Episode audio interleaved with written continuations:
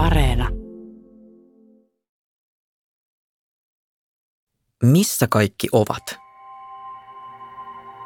Tämä on kysymys, jonka esitti italialais-amerikkalainen fyysikko Enrico Fermi 70 vuotta sitten.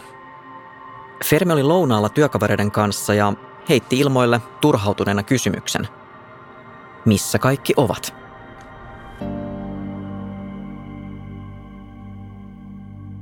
Tämä kysymys tunnetaan nykyisin nimellä Fermin paradoksi. Sen ajatus on oikeastaan hyvin yksinkertainen. Universumi on valtavan iso ja se on täynnä tähtiä ja planeettoja.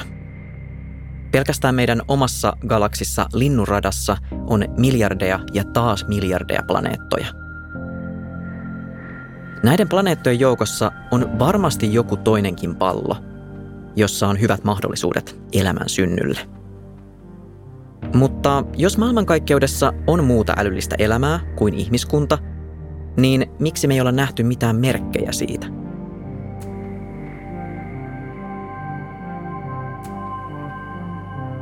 Mun nimi on Emil Juhansson.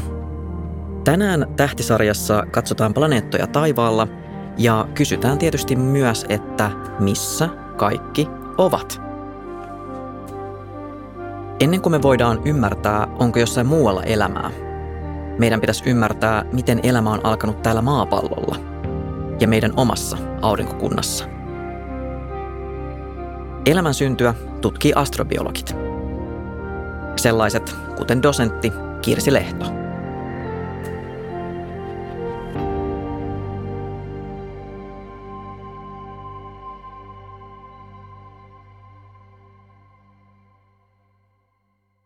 Mikä siis on se astrobiologian ydinkysymys?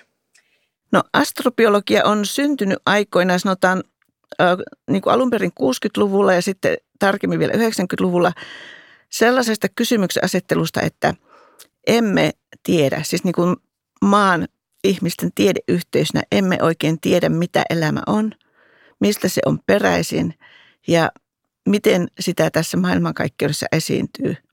Ja nämä kysymykset on varmaan niin kuin aina kiinnostanut ihmisiä, siis ihan kaiken kovin paljon. Mutta sitten se tuli tämmöiseksi akuutiksi tutkimusaiheeksi siinä vaiheessa, kun alettiin tehdä avaruuslentoja Marsiin esimerkiksi ja kuviteltiin vielä, että Marsissa olisi elämää. Ja sitten sinne meni ensimmäisiä luotaimia, eikä siellä nyt näkynytkään elämää. Ää, mutta sitten monta kautta ja tämmöisiä ajatusketjuja pitkin ymmärrettiin, että eihän, emmehän me niinku yhteisönä – tai tieteen puitteissakaan ymmärrä edes, mitä elämä maassa on tai miten se on syntynyt. Ja sitten on vaikea hakea sitä muualta, jos emme, emme oikein tiedä, että mistä tässä on kysymys. Eli astrobiologia tutkii vähän siitä, sitä, mistä elämässä on kysymys. Hyvin tämmöinen kevyt ja pieni, pieni lähtökohta. oleva, joo. Joo, ja kun mä kutsuin sut tähän jaksoon, siis meillä on teemana planeetat tässä, tässä jaksossa ja halusin sut tänne puhumaan nimenomaan siitä, että mitkä on elämän mahdollisuudet muilla taivaankappaleilla ja miten sitä elämää etsitään. Mutta sä sanoit, että hetkinen, jos kyseessä on tähti, Tähtitaivas-sarja, niin sä haluat mukaan tähtitieteilijän. Ja aika kätevää, että se löytyy samasta taloudesta. Eli tervetuloa myös Harri Lehto. Kiitos, kiitos. Ja sä oot ilmeisesti yrittänyt opettaa Kirsille erilaisia tähtikuvioita, mutta hän ei halua oppia. Vähän huonolla menestyksellä. Joo. Ja aina muuttuvat ennen kuin katsotaan seuraavan kerran. Joo, joo ne tähtikuviot on niin kuin helpointa opetella Suomessa syksyllä, jolloin auringonlaskun aikaan taivas on samassa asennossa. Niin silloin voi mennä ulos ja katsoa, että missähän, missähän se joutsen oli ja missähän se ja se oli. Eli silloin niin kuin hyvä hetki, mutta valitettavasti syksyt on aika pilvisiä. Ää, miten te päädyitte Kirsin kanssa tutkimaan samaa alaa, astrobiologiaa? No se oli semmoinen ala, että sitä ei oikeastaan ollut vielä silloin, kun me aloitettiin se. Me oltiin opiskelijoita samaan aikaan Yhdysvalloissa ja, ja Kaliforniassa istuttiin sitten keittiön rappusilla ja ihmeteltiin sillä, että mikähän olisi semmoinen tieteen ala, mitä me voitaisiin ruveta yhdessä tutkimaan. Ja vähän aikaa mietittiin ja todettiin jo, että elämän synty ei ole vaikeampi eikä helpompi kysymys, siis kaksi sanaa. Ja tähän on nyt aivan ilmeisen selvästi asia, jossa niin kuin kaikista suurin ja kaikista pienin ja kaikki siltä väliltä yhdistyy. koska elämän syntyhän on tämmöinen prosessi, joka on, tai tapahtuma, joka on niin kuin seurausta kaikesta siitä, mitä on tapahtunut kosmoksen kehityksestä ennen kaikki luonnonlait vaikuttavat ja sanotaan niin kuin alkuaineiden synnyt ja tähtien historiat ja planeettakunnan synnyt ja planeetan olosuhteet. Ja sitten tietysti se kemia, joka juontaa juurensa juuri luonnonlaista ja fysiikasta. Eli kaikkien niin kuin luonnontieteiden jatkumo alkaen kosmologiasta sitten siihen eliökuntaan, joka meillä nyt on olemassa. Mun mielestä on mahtavaa, että te päädyitte jo silloin 80-luvulla tämmöisen pohdinnan kautta tutkimaan, tutkimaan sitä elämän syntyä. Jos Kirsin tausta on siellä kasvivirologiassa, niin Harri, mikä on sun tausta? Mun tausta on, on vähän kaikkialla. Mua, mua kiinnostaa luonto. Siis luonto kiinnostaa ihan älyttömästi. Linnut ja, ja kaikki pienet, mitä näkyy mikroskoopilla ja kaikki isommat. Ja... Mutta sun koulutus on tähtitieteessä. No koulutus on tähtitieteessä, kun mietin kovasti, että rupeanko mä tähtitieteeksi vai biologiksi. Ja mä halusin kuitenkin semmoisen alueen, missä niin kuin voi matematiikkaa, matematiikalla leikkiä paljon. Mä pidän sitä leikkinä ja tähtitiede on hyvä semmoinen alue. Ja tässä on nyt tullut myös toinen semmoinen alue, missä voi soveltaa ihan samoja menetelmiä, kun mä sovellan vaikka kaukasten linnunratojen, ytimien, kvasarien, kirkkauksien mittaamiseen. Sama matematiikka käy lepakkojen ja äänten mittaamiseen. Eli se on niin kuin ihan luonnollinen jatke nyt niin kuin yksi askel menty takaisin biologian päin.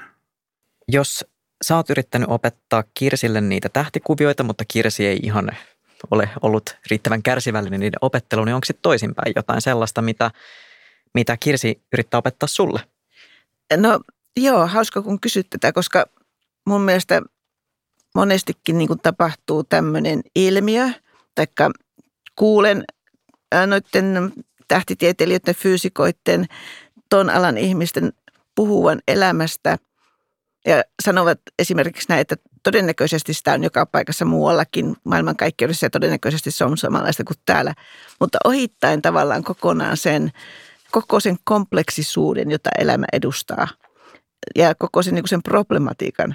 Siis, siis puheessa elämä kuulostaa triviaalille, mitä se todellakaan ei ole.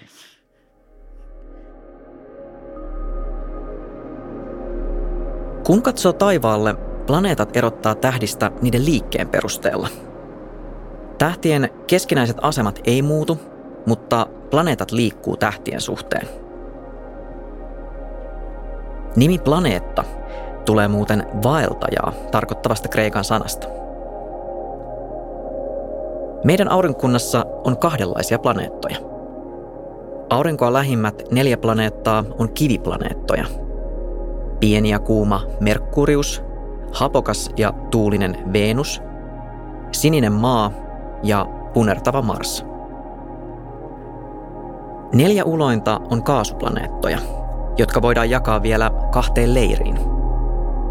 Kaasujättiläisiksi Jupiter ja Saturnus ja jääjättiläisiksi Uranus ja Neptunus. Merkurius, Venus, Mars, Jupiter ja Saturnus näkyy paljain silmin ja ne tunnettiin jo antiikin aikoina. Tähtitiede on erittäin looginen tiede, joten myös planeetat on nimetty johdonmukaisesti. Kaikki planeetat on saaneet nimensä roomalaisilta jumalilta. Paitsi Uranus, joka on saanut nimensä kreikkalaiselta jumalalta. Älkää kysykö miksi. Mutta planeettoja on muuallakin – Aurinkokunnan ulkopuolisia planeettoja sanotaan eksoplaneetoiksi. Niitä on löydetty tuhansia ja löydetään koko ajan lisää. Antiikin jumalat on kuitenkin loppuneet kesken ja eksoplaneettojen nimet on vain numerosarjoja pääosin. Mutta ne meidän aurinkokunnan planeetat. Milloin ja miten ne on syntyneet?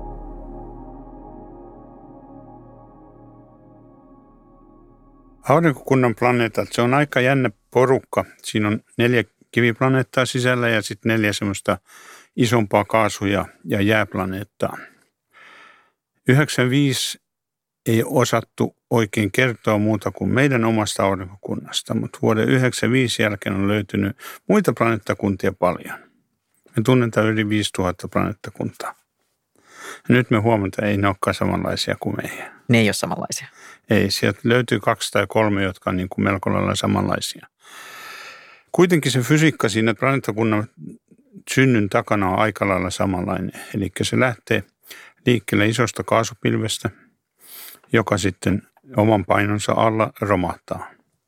Ja sillä kaasupilvellä on vähän pyörimisliikettä, ja se pyörimisliike ei häviä mihinkään. Se planeettakunta romahtaa, niin se romahtaa semmoiseksi ohueksi kiekoksi. Ja siinä kiekon keskellä on sitten paikka, mihin tulee aurinko. Aurinko ei syty tai tähti ei syty vielä siinä kohtaa, kun sillä on jo se kiekko ympärillä. Ja aurinko tai tähti syttyy siellä keskellä ja sit sillä aikaa siellä kiekossa on syntynyt semmoisia kasaumia, jotka alkavat sitten kerätä pölyä ja muita kasaumia. Tällä tavalla me saadaan planeettakunnat syntymään saman aikaan, kun se aurinko syntyy sinne keskelle. Eli kun aurinko, se tähti on valmis siellä, niin se planeettakunta sinne ympärillä on periaatteessa valmis. Ja sä saatton kuulostaa niin simppeliltä myös, kun sä äsken kädellä näytit, että siinä on semmoinen kiekko ja sitten on tähtiä ja nämä planeetat täällä. Mutta siis milloin meidän aurinkunnassa tämä kiekkovaihe tapahtui? Joo, meidän aurinkokunnassa kiekkovaihe tapahtui. Siis yksi, yksi semmoinen hetki, milloin niin kuin voidaan, se prosessi on tietysti pitkä, mutta se hetki, jolloin voidaan sanoa, että on niin kuin se kriittinen hetki, on silloin, kun aine on pudonnut siihen kiekon keskitasoon. Ja tämä me löydetään meteoriiteista, kun katsotaan meteoriittien vanhoja kiviä. Vanhoja semmoisia pieniä kivensiruja. Ja niiden ikä on määritelty miljoonissa vuosissa 4, 5, 6, 7. Helppo luku muistaa. Se seiska saattaa olla siinä kääntymässä kasiksi, mutta se ei nyt kauheasti muuta asiaa. Se on aurinkokunnan ikä. Miljoona vuotta. Niin se on miljoona vuotta, siis neljä ja puoli miljardia vuotta. Se on kauan sitten. Siitä Maapa- on hetki. Ma- maapallosta sitä voidaan koittaa tutkia, mutta se ei oikein onnistu ihan tonne asti meneminen, koska maapallo oli silloin aika sula. Eli me voidaan katsoa vanhimpia kiviä maapallolla ja ne on siellä 4,4 miljardia vuotta sitten. Eli siinä on 100 miljoonaa vuotta aikaa, kun maapallo ehti, ehti jähmettyä ja ku, kuusi ilmeisesti syntyi siinä samassa. Eli se on aika kauan sitten. Sä sanoit, että tämä meidän planeettakunta on, tai mitä tiedetään, niin on kuitenkin, että se on hyvin erilainen kuin vaikka mitä monet muut. Siis onko tämä nyt sitten niin, että että voiko jotenkin sanoa, että onko meidän aurinkokunta jotain keskivertoa vai onko näitä vaan ihan järjetön määrä erilaisia ja se on myös sattumaa, että minkälainen planeettakunta sieltä sitten on syntynyt? Niitä on paljon erilaisia. 95 kun odotettiin ensimmäistä planeettaa auringon kaltaisen tähden ympäriltä. Löytyi tähden 55 kankri ympäriltä, joka näkyy nätisti syksyllä iltataivalla – kun osaa katsoa Pegasuksen neljön, niin se on siellä lähellä keskiosaa, niin se, se, oli, se on aika, aika lailla auringon kaltainen tähti ja se eka reaktio siihen tähteen, siihen planeettaan oli, että ei, ei tuossa pitäisi olla planeettaa. Se on ihan väärässä paikassa. Sen planeetan kiertoaika on neljä päivää. Neljä päivää. Aurinkokunnassa se lähin kiertoaika niin kuin auringolle oli Merkuriuksella 89 päivää. Eli ja, ihan siinä tähden vieressä. Joo, joo, se on ihan tähden vieressä ja, ja silloin oli jo malleja niin kuin Merkuriuksen selittämään, että minkä takia sen sisäpuolelle ei voi syntyä planeettoja. Nyt ne mallit meni niin kuin yhdellä havainnolla suora roski. Ja nyt näitä lähellä emotähtiä kiertäviä isoja Jupiterin kaltaisia. Tämä oli sitä paitsi iso Jupiteri, siis neljä Jupiterin massa suunnilleen. Kaasuplaneetta, isoja kaasuplaneetteja löytyy niiden emotähtien vierestä, siis niin kuin läheltä, tosi läheltä. Ja monet niistä on kuumia. Ja aikaisemmin oltiin ajateltu, että ne kaasuplaneetat siellä sitten varmaan jossain muualla tai joo, kauempana. Joo, kauempana. Mm. Eli tuo oli siis meidän aurinkunnan synty. Ehkä luonteva kysymys tästä sitten on se, että Kirsi, miten ja missä sitten elämä syntyi maapallolla? Mitä me tiedetään siitä 2020? no sitä ei tarkkaan tiedetä, mutta tiedetään, että se on syntynyt ainakin jo neljä miljardia vuotta sitten, koska kaikista vanhimmat varmat elämän merkit löytyy kallioista, jotka on 3,7 miljardia vuotta vanhoja. Sitten semmoisia epävarmoja merkkejä löytyy sieltä niin kuin vielä vanhemmista kivistä. Niitä ei ihan varmaksi voi todistaa, mutta todennäköistä on, että sanot, että elämä syntyi siellä ensimmäisten satojen miljoonien vuosien kuluessa. Ja silloin aivan alussa olosuhteet maassa olivat tietysti aivan hurjat ja, ja hyvin erilaiset kuin nyt. Ja olivatkin, pysyivät erilaisena sen ensimmäisten satojen miljoonien vuosien ajan, jota kutsutaan Haadeksen ajaksi. Ei oikein tarkkaan tiedetä, mitkä ne olosuhteet olivat ja että missä kohtaa sen ajan kuluessa elämä syntyi. Mutta sitä nyt voi niin kemiallisesti mallittaa tavallaan päätellen siitä, että mitä elämä nykyään on, mistä se koostuu. Ne peruspalikat ovat kaikella elämällä aivan samat ja se on niin kuin selvä juttu, että ne tulevat sieltä elämän alusta asti. Eli, eli genomien komponentit, nukleinihapot, nukleotidit, se on se materiaali, mistä informaatio rakentuu ja ketjuntuu ja se on tavallaan se keskeinen, keskeinen tota noin niin, perinnöllinen aine siellä. Ja sitten on ympärillä jonkinlainen solukoneisto ja myös se solukoneisto on kaikille hyvin samantapainen. Eli ne on syntynyt siellä varhaisessa vaiheessa. Ja kemistit nyt jo aika kivasti niin kuin vaihe vaiheelta pystyy näitä eri steppejä tota, noin, niin mallittamaan ja kertomaan, että minkälaisissa ympäristöissä se saattaisi tapahtua. Ja tämmöiset olosuhteet nyt aivan ilmeisesti sitten löytyisivät vain tuommoisilta jäähtyviltä tai vielä kuumilta tulivuorisaarilta. Siis ei merenpohjasta, vaan tarvitaan vähän kuivaa maa, mannerta, vulkaanista kemiaa, jotakin lätäköitä, mihin aineet kerääntyvät ja hyvin vahvoja pitoisuuksia, hyvin kovia myrkkyjä. Ja, mutta lammikoita, lätäköitä, eli Darwin aikanaan oli sillä tavalla oikeassa, kun hän puhui pienistä lämpimistä lätäköistä ja kemiasta, mitä siellä tapahtuu. Pienet lämpimät lätäköt, eli siellä lillu se alkuneste. Joo. Jossa, jossa on myrkkyjä. Joo.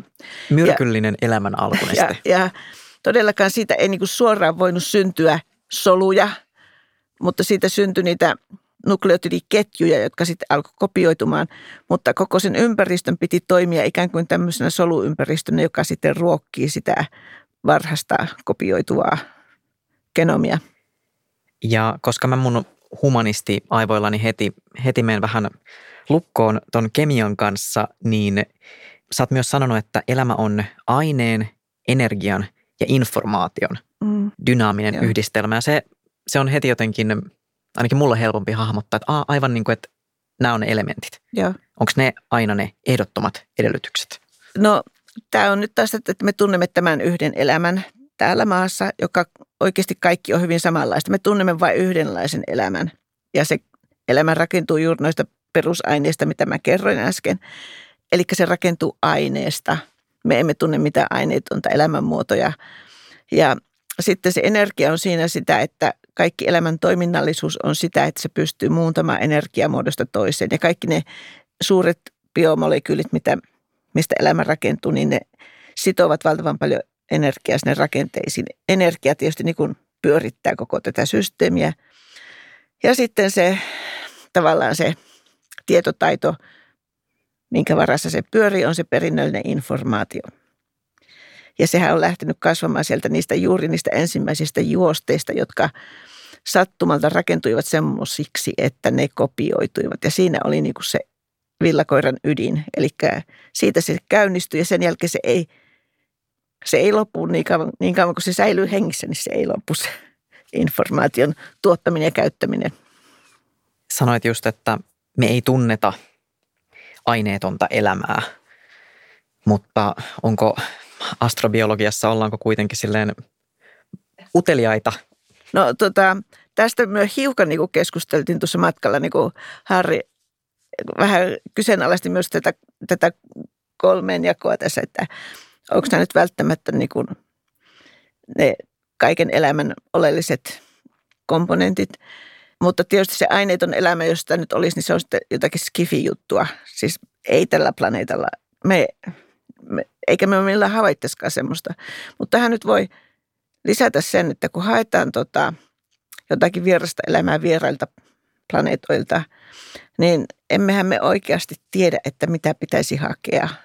Niin, että me nyt, tai siis etsitäänkö me siis tällä hetkellä merkkejä siitä elämästä, mitä me tunnetaan, mm. vai ollaanko me vähän sokkona Joo. törkkimässä siellä, että niin. mit, mitä, mitäs täällä voisi olla? Joo, no ainakin nyt kun tässä on useita luotaimia menossa Marsin päin ja nyt niin oikein tosissaan koitetaan hakea sieltä jotakin mikrobitason elämää, niin oletus on, että se olisi jotakin kemiallisesti samankaltaista ja samalla tavalla toimivaa kuin maan elämä.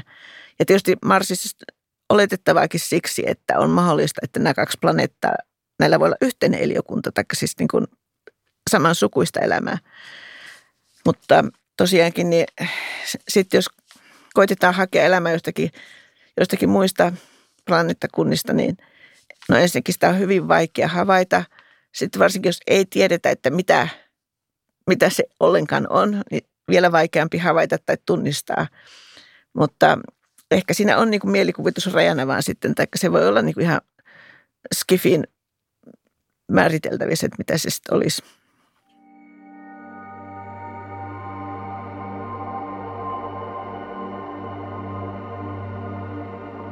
Elämän synty on aika pakahduttava teema, joten hengähdetään hetki tähtiretkellä.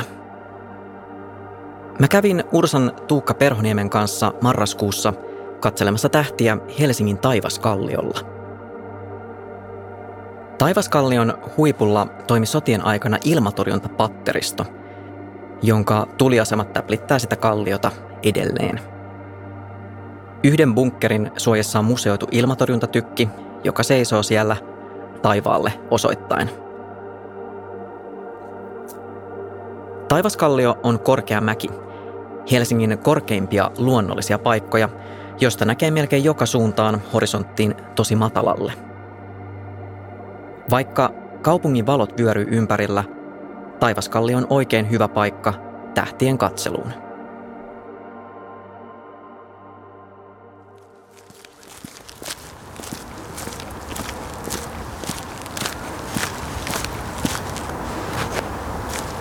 Nyt me siirryttiin yhden tällaisen ilmatorjuntapatterin sisään ja tosiaan siis tämä Helsingin Käpylän taivaskallio on ihan ok paikka tähtaivaan katseluun, paljon parempi kuin moni muu kaupungissa, mutta oikeastihan maaseudulla vaikka on ihan eri juttu. Tätä kaupungissa elävien on vaikea muistaa ja itsekin sen aina unohtaa, että, että sitten kun pääsee sinne oikeasti pimeän taivaan äärelle, niin sehän on ihan eri luokkaa, kun siellä sitten menee niin kuin, ensimmäinen reaktio on se, että, että no kyllähän me noin tähtikuviot osaan, mutta hetkinen, että mikäs nyt onkaan missä, koska niitä tähtiä on niin paljon. Että täällä vaikka on kiva, kun nä- saattaa nähdä, että auringonlasku menee tonne ja kuu nousee tuolta, mutta sitten ei se ikään kuin se yön pimeinkään hetki tässä vedä vertoja semmoiselle tuhansien tähtien paikalle, missä oikeasti on tosi pimeätä. Toi on se, mitä aina arvostaa sitten, kun itse pääsee vihdoinkin sen oikeasti pimeän taivaan äärelle, koska tavallisesti kaupungissa se on myös vähän sattumaa, ja ehkä Etelä-Suomessa muutenkin, että onko nyt pilvetöntä vai ei, niin se on kyllä aina, aina yhtä jotenkin pysäyttävää. On, sillä, sillä on tosi virkistävä vaikutus silleen muistaa sitten, että ai niin tällaista tämä voi myös olla. Tuolla näkyy jo seuraava tähti. Ja mä satun ah, tietämään, joo. mikä se on. Ja mikä se on? Se on kapella ajomiehen tähtikuvasta, koska just nyt meillä on taas tämä iltahetki, milloin viisi ensimmäistä tähteä tulee näkyville ennen muita. Kapella tuolla on yksi, se on vähän kirkkaampi, siis kirkkain siellä suunnassa oleva tähti. Sitten tuonne auringonlaskun suuntaan, jos katsotaan, siellä pitäisi näkyä Arcturus karhuvartijan tähtikuviosta.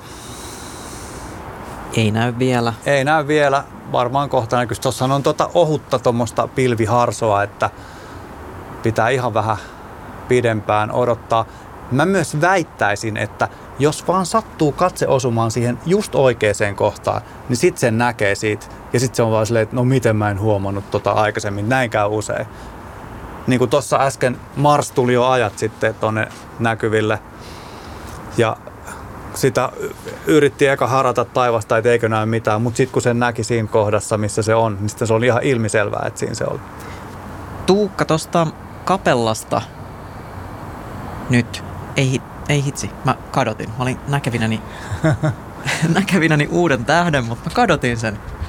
Ei, mä löysin sen uudestaan. Noniin. Kapellasta yläviistoon oikealle. Joo, tosi paljon himmeempi tähti. Kyllä. Joo, mäkin näen just ja just. Ai niin kuin, että mikä tähti se on vai? no ei, en, en oleta ihan, tota, että sä muistasit näiden kaikkien pian, pian nähtävien tähtien nimet, mutta Tolleen yksittäinen tähti on hankala, niin kuin, että siinä ei ole sitä tähtikuviota tai muuta. Ja ton kapellan mä tiedän sen takia, että koska se tulee aina, se on niin kuin, ei ole muita vaihtoehtoja, se on salettiin se. ja tuolla sun selän takana. Ai no niin, se on nyt se Jupiter. Jupiter. Joo, eli näin ilta taivaalla tähän maailman aikaan niin sattuu olemaan se Jupiter tuolla matalalla etelän suunnassa. Sen, kohta sen vasemmalle puolelle, ihan vähän sitä ylempänä, tulee Saturnus näkyville.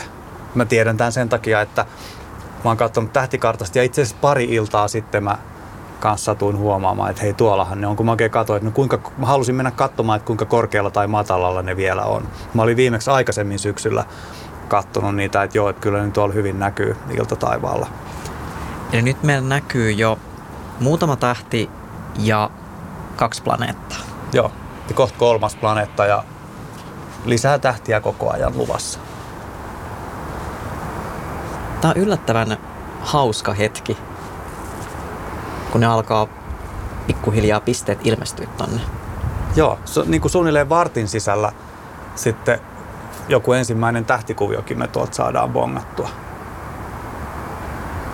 Tämä on myös silleen aika herkkä hetki, että, että nyt jos on semmoista ohutta pilveä tuolla, niin saattaa olla, jos se on armonlaskun suunnalla niitä pilviä, niin sitten ne niin kuin näkyy siellä. Mutta tuolla toisella puolella taivasta, just tällä hetkellä, jos siellä on ohutta pilviverhoa, niin meidän on vaikea edes havaita, että onko siinä mitään. Ja sama, mitä pimeämmäksi tulee, niin sitten semmoiset ohuet pilvet on niinku suoraan hankala huomata, että ei näe, että no tuolla on tommonen pilvi, vaan, vaan sitten vaan huomaa, että no siellä ei oikein näy tähtiä, että saattaa olla, että siellä on tuommoista ohutta pilviverhoa.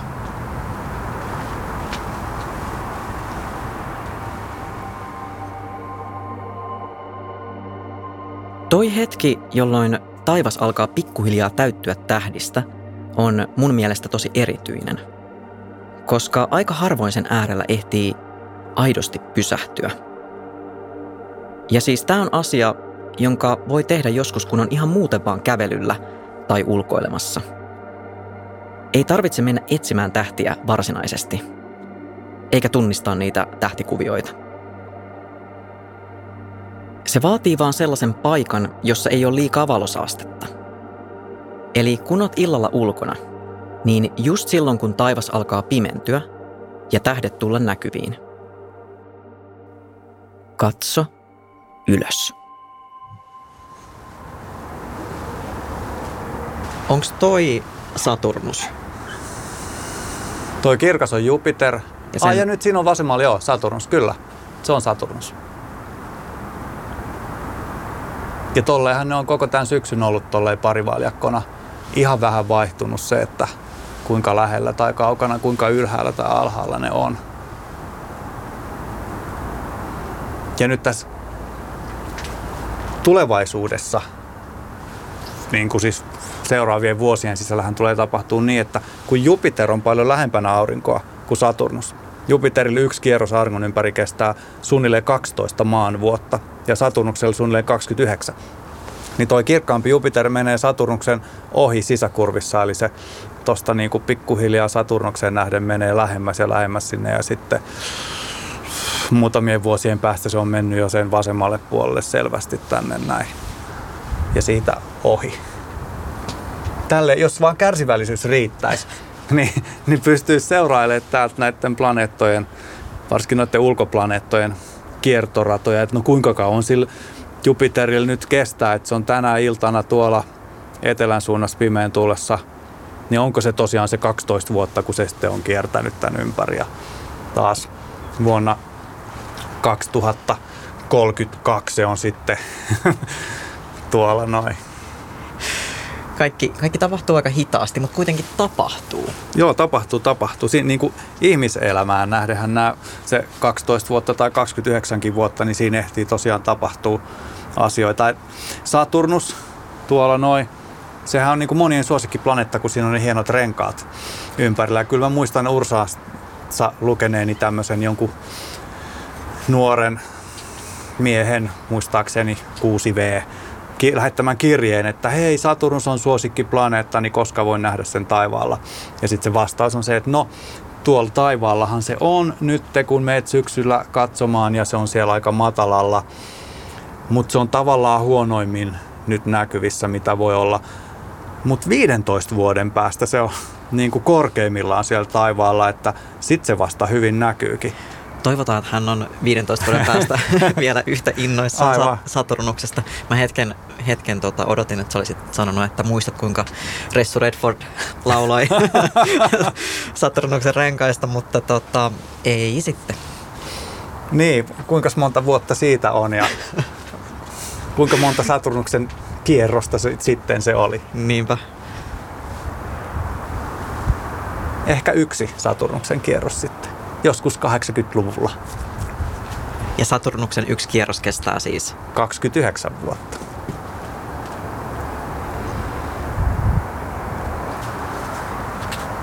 Onko sulla jotain suosikkiplaneettaa? Öö, no mä tykkään kyllä niistä Saturnuksen renkaista. Ne on törkeän siistin näköiset. Onhan ne. Niitä ei näy paljain silmin, eikä ihan vielä kiikarillakaan, mutta pienikin kaukoputki riittää niiden näkemiseen. Ja hienoa musta niissä on se, että, että ne, on niinku, siis ne, ne on ihan kuin piirretyn näköiset. Niinku, että ne on todella semmoiset selkeät, pyöreät renkaat siinä ympärillä. Tai ehkä niin useimmiten voisi sanoa, että rengas. Ehkä se on, siinä on yksi semmoinen jako, jonka helpoiten näkee, mutta muuten se on niin kuin rengas siinä. Ja monesti on ollut tähtitornilla ja kuulu ihmisten kuiskuttelevan, että, että onko se oikeasti tollanen, että tähän on laitettu joku kuva. joku filtteri päälle. Niin, joku Saturus-filtteri siihen päälle. Mutta siis mitä ne renkaat, mutta siis mitä matskua, mitä materiaalia? Kiveä ja jäätähän ne pääasiassa on, että semmoisia jäämöhkäleitä ja kivenlohkareita siinä, siinä planeetan ympärillä. Jos päästäisiin tarpeeksi lähelle katsomaan, niin sitten näkisi, että ne on yksittäisiä murusia siellä. Voi tietysti murusethan voi olla niin kuin isojen kerrostalojen kokoisia. Ja on siitä luotaimen ajellut niiden lävitse osumatta yhteenkään niistä.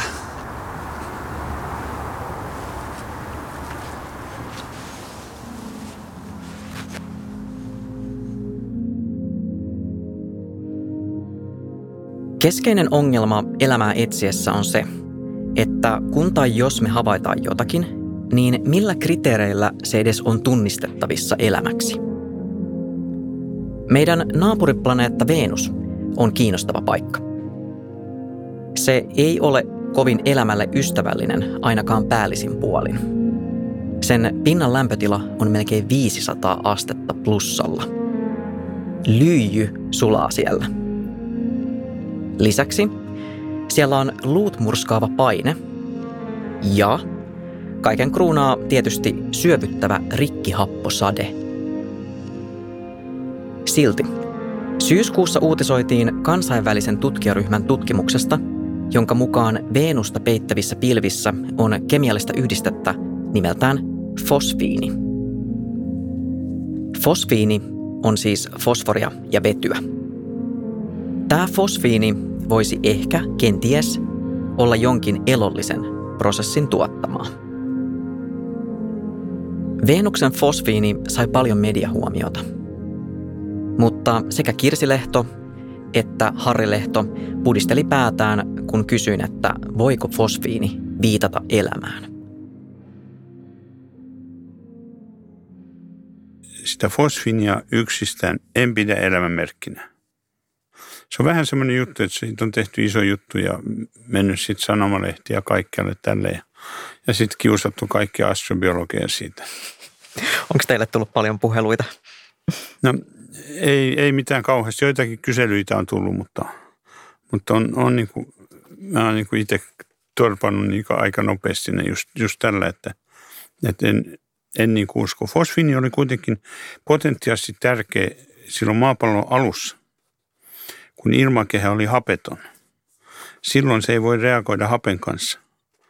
Ja siitä on niin kuin pohdiskeltu, että olisiko se näytellyt tärkeää, tärkeää osaa niin kuin tämmöisenä – fosforin lähteenä elämän alulle, koska DNA tarvitsee sinne selkärankaan, tarvitsee, niin kuin, tai RNA sinne selkärankaan niin kuin fosforia. Niin tämmöinen redusoitu fosfori on niin kuin vaikea saada. Joo, tämä tutkimus on tietysti varmasti hyvinkin niin kuin, hyvin, hyvin tehty tutkimus ja hieno löytö, että se löytyi sieltä se fosfiini. Ja sitten se oli vain tämmöinen tavallaan niin kuin lehdistön ylitulkinta asiasta. Alkuperäinen artikkeli ei sano, että se on elämänmerkki. Mutta se liittyy kyllä semmoiseen kyseisen ryhmän tutkimukseen, missä, missä on niin kuin haettu tämmöisiä spekulatiivisia elämän mahdollisia indikaattoreita, että mitä voitaisiin nähdä planeettojen kaasukehistä. Eli tarvitsisi löytää tämmöisiä kaasumaisia markkereita – että niin, sitä elämän, elämän tuotteita on niin vaikea tietää edestä, mitä ne olisi. Niin, että onko se siis just niin, että me ei voida sanoa, että jonkun toisen planeetan olojen täytyisi muistuttaa muinaista maapalloa, että siellä voisi syntyä elämää? No se muinainen maapallo on aika paljon vaihtunut. Niin. Täällä on ollut metani-ilmakehä, täällä on ollut hiilidioksidi-ilmakehä ja nyt on happi-ilmakehä. Sitten on ollut semmoinen vähän happinen ilmakehä – Eli olosuhteet oikeasti varmaan muuttunut aika paljon, jos ajattelee Mars, Marsissa on varmaan tapahtunut samalla tavalla. Ja Venus on sitten mennyt kasvihuone ri, riistäytynyt niin kuin käsistä. Että nämä, on, nämä on kaikki aika semmoisia vaikeita. Sitten kun sä katsot kaukaisen tähden ympärille sitä heikkoa signaalia, mikä tulee siitä eksoplaneetasta, niin koetat miettiä, että olisi, olisiko tuossa niin elämää. Se on, niin kuin, se on melkein liian vaikea kysymys. Mutta minkä takia me sitten aina etsitään sitä maapallon kaltaista eksoplaneettaa? Tai tuntuu ainakin ehkä tämä on niinku otsikoiden kautta sitten vaan tulee, että aina, että voisiko toi olla, muistuttaa maapalloa? Syy siihen, miksi haetaan maan kaltaista planeettaa, niin, niin kyllä on aika laajalti niin huomioitu se, että miten niin kaikki olosuhteet maapallolla on hyvin semmoisia erityisiä ja elämää suosivia ja ylläpitäviä. Eli ensinnäkin sopivan kokoinen planeetta, joka pitää päällään niin kuin riittävää ilmakehää, riittävää ilmanpainetta, joka vaaditaan siihen, että täällä ylipäänsä vesi pysyy nestemäisenä. Ja siihen vaikuttaa myöskin välimatka aurinkoon, niin kuin näiden kombinaatio yhdessä.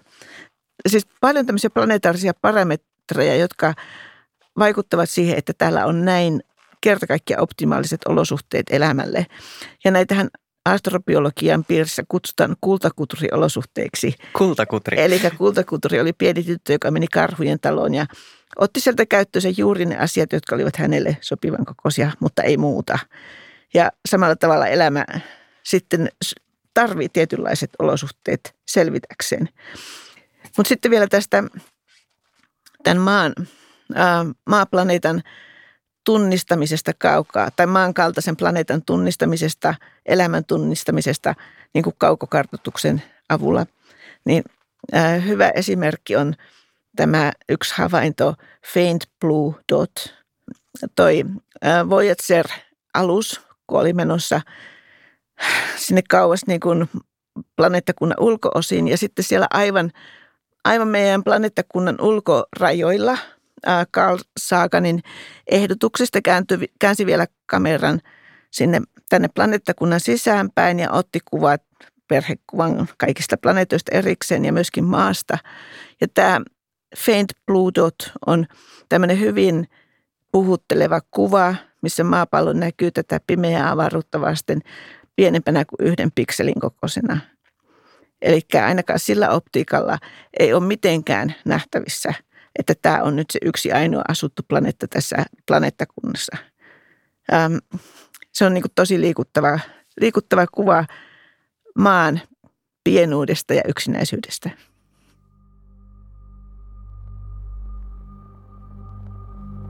Tämä haastattelu tehtiin marraskuussa. Pari päivää haastattelun jälkeen mä sain Harri Lehdolta sähköpostia. Venuksen fosfiinista oli julkaistu jälleen uusi uutinen. Fosfiinilöytö vaatiikin lisävarmistuksia. Kysymys ei enää ole, onko Venuksessa elämää, vaan onko havainto tai analyysi riittävän luotettava. Eli kävi juuri sillä tavalla, kun Harri usein sanoi käyvän. Uusi tieto kumoaa vanhan. Mutta Harri Lehdolla oli vielä isompi uutinen jo haastattelun aikana.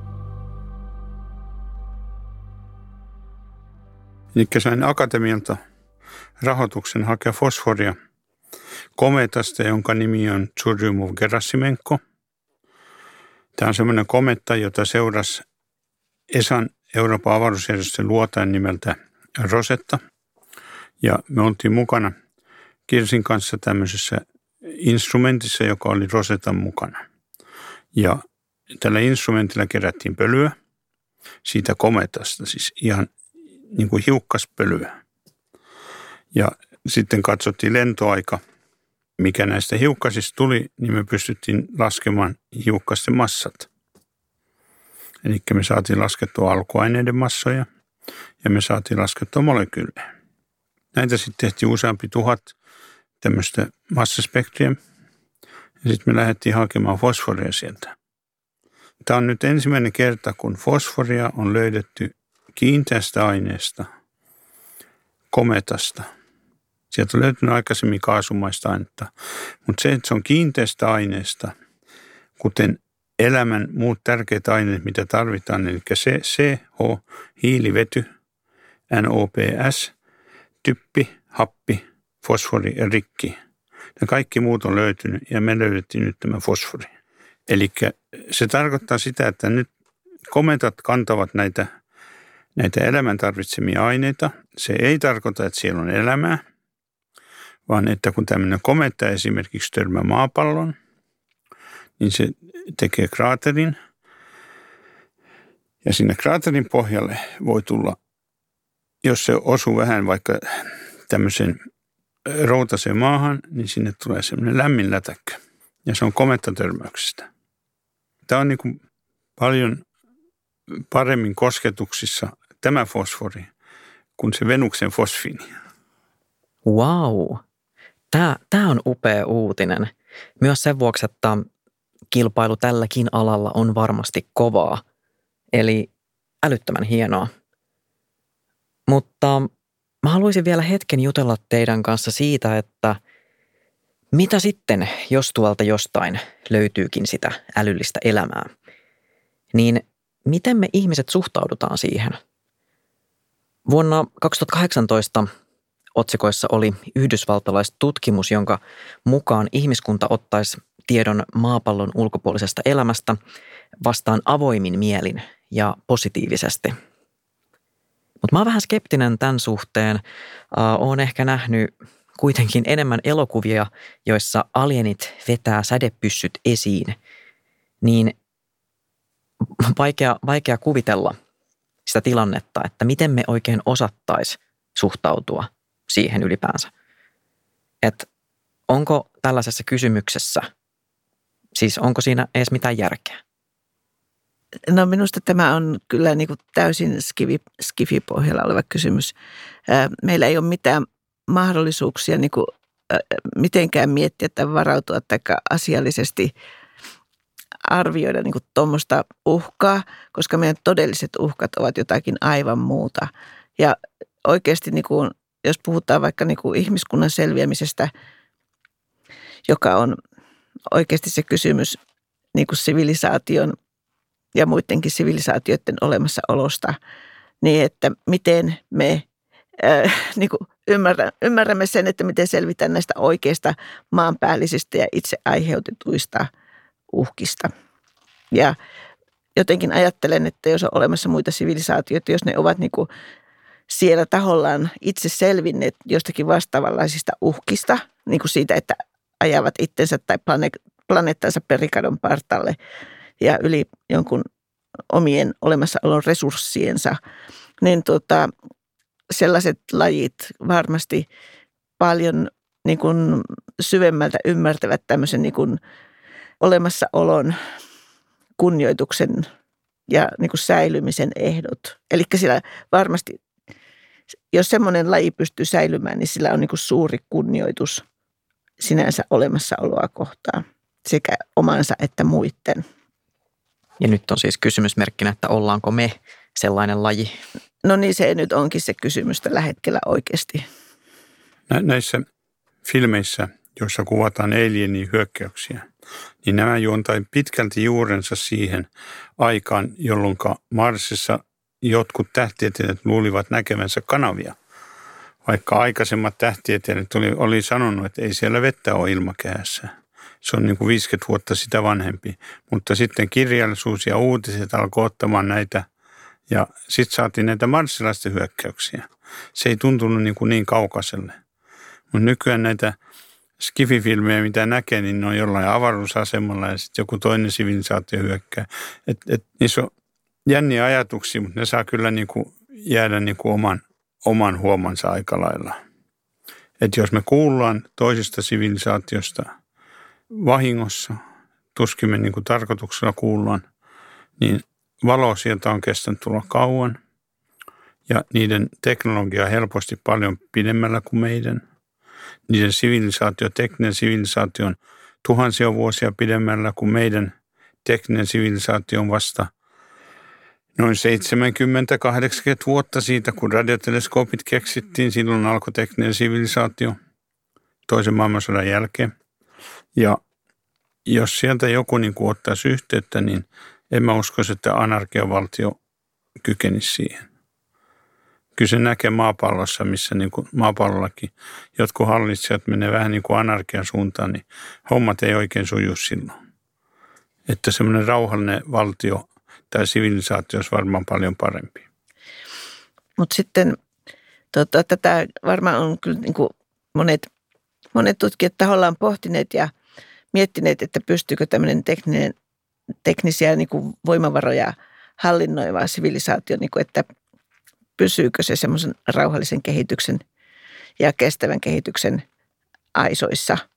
Ja esimerkiksi Peter Ward on niin kuin spekuloinut tämmöisellä käsitteellä kuin suuri filtteri ajatellen, että, että teknologia on niin vaarallinen kyky mille tahansa sivilisaatiolle, että se voi toimia tämmöisenä niin kuin itseänsä tuhoavana tekijänä.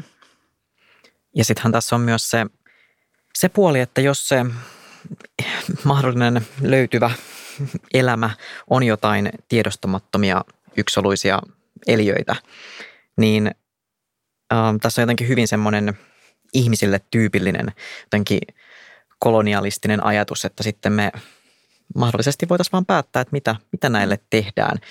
Carl Sagan on sanonut tämän kuuluisan kannanoton, että suurin piirtein, että jos Marsissa on elämää, niin sitten meidän pitäisi jättää se rauhaan, koska mm. se kuuluu... Mars kuuluu marssilaisille. Mars kuuluu marssilaisille, vaikka ne olisi vain jotain Joo. mikrobeja. Joo. Mutta ilmeisesti tämä ei ole kauhean tota, yleisesti ää, jaettu näkemys maapallolla. Paljon, paljon nyt niin kuin tähdätään siihen, että mennään ja rakennetaan ja ehkä sieltä löytyy jotakin hyödyllistä, jotakin voi, jotain voi kaivaa – jotain, mitä käyttää hyväksi. Joo, juuri näin. Mutta mä luulen, että, että vaikka tämä on tämmöinen ää, niin kuin tavoite, niin sitten kuitenkin se, se olisi niin, niin toivottoman vaikeaa. Se on niin vaarallinen, sopimaton, vihamielinen ympäristö, että kyllä sinne on tosiaankin tosi paha ihmisen mennä ja asettua. Ihminen on täysin, täysin niin kuin sopeutunut ja adaptoitunut tämän planeetan olosuhteisiin. Meidän täytyy muistaa kuitenkin, että, että suurilla avaruusjärjestöillä, ESAlla ja NASAlla ja, ja japanilaisten jaksalla on kuitenkin tämmöinen sopimus, että kun me lähdetään luotaimia sinne, niin ne steriloidaan. Ne steriloidaan mahdollisimman tarkkaan. Eli on tämmöinen planetary protection systeemi, eli planeettojen suojeleminen on niin kuin mielessä. Ja se tavallaan heijastuu sitten tavallaan toisinpäin, että, että me koittaa myös suojella meidän oman planeettaa. Jos me käydään vaikka Marsissa hakemassa näytteitä ja tuodaan niitä takaisin, niin, niin sitten täytyy aika tarkkaan miettiä, että mitä sieltä on tullut. Jos sieltä tulee mikrobeja, onko ne semmoisia, että ne voi olla meille pahoja, tai sitten jos ne käyttää jotain ihan eri, eri synteesireittejä, niin ei ne olekaan välttämättä pahoja. Ne voi kyllä vallata, vallata, vallata niin ympäristöä, mutta ei ne välttämättä tuota tauteja. Eli tämä on niin semmoinen molemminpuolinen niin ongelma.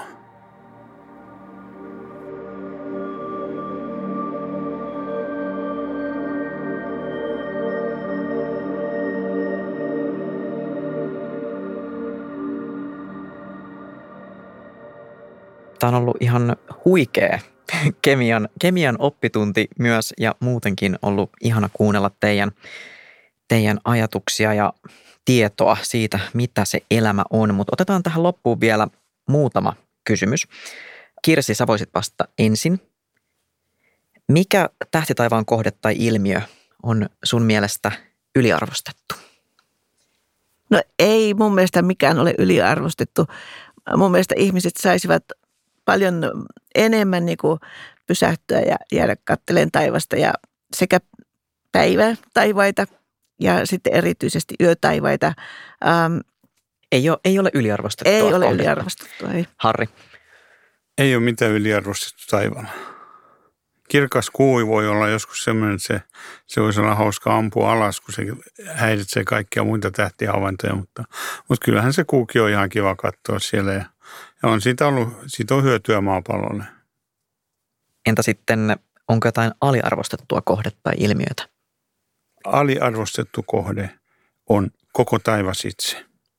Mene vaikka Helsingin kauppatorille, tai hetken, täällä on kauppatori. Täällä on. Mene Helsingin kauppatorille ja katso ylös. Näetkö linnunrada enää? Se taivas häviää ja se häviää joka vuosi enemmän ja enemmän. Kohta et näe tähtiä Helsingin keskustassa, et yhtään tähteä. Sun täytyy matkustaa 50 kilometriä Helsingistä, että sä alat näkemään tähtiä. Ja se on aika ikävä juttu. Siis se taivas on niin kaunis. Koko taivaan katsominen. Jos on kiikarit, niin se on vielä hienompi. Sulla on kiikarit tässä Mulla on kiikarit, vieressä. joo, jos täys vaikka pimenis. Et menkää katsomaan taivasta. Ehdottomasti, kun vielä voitte. Kirsi Lehto, Harri Lehto, ylitsevuotavat kiitokset, kun pääsitte vieraaksi. Tämä oli ihanaa. Kiitos. Oli kivat aiheet.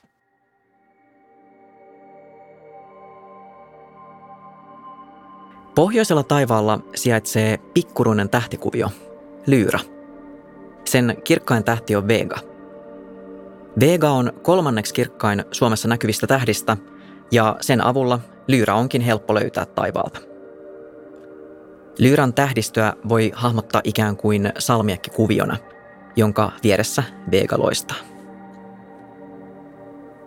Lyran tarina on pitkä ja polveileva, kuten antiikin legendat aina. Tähtikuvion kannalta kiinnostavin osa alkaa siitä, kun Orfeus saa Lyran. Lyra on siis kilpikonnan kilvestä tehty soitin. Orfeus soitti Lyyralla kauneinta koskaan kuultua musiikkia. Ja Lyyralla hän myös hurmasi merinymfi Eurydikeen. Hääpäivänä sattui kuitenkin kohtalokas turma. Morsianta puri myrkkykäärme, hän kuoli ja joutui haadekseen. Lohduton Orfeus matkusti morsiamensa perässä kuolleiden valtakuntaan ja rukoili Plutoa, manala Jumalaa, vapauttamaan puolisonsa. Orfeuksen haikea soitto sai Pluton heltymään ja hän vapautti Eurydikeen. Pluto asetti kuitenkin yhden ehdon. Orfeus ei saisi katsoa taakseen, kulkiessaan tunneleita pitkin pois Haadeksesta. Mutta juuri maan portille saavuttuaan Orfeus hätääntyi ja vilkaisi taakseen nähdäkseen, että seurasiko Eurydike todella häntä. Ja siinä samassa Morsia liukui takaisin Haadekseen, josta mikään soitto ei enää toisi häntä takaisin.